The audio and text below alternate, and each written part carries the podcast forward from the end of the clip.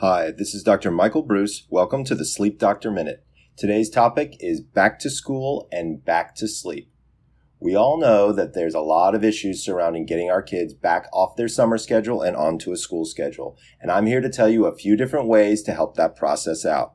First of all, you've got to have a plan, and that's what you're doing by listening to me now. If you want to jump right into the whole plan, go on over to www.thesleepdoctor.com and go to my blogs and read eight ways to help your child get ready for a school sleep routine.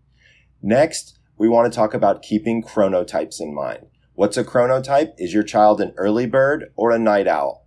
That can really help determine exactly what's going on and when they should be going to bed and waking up.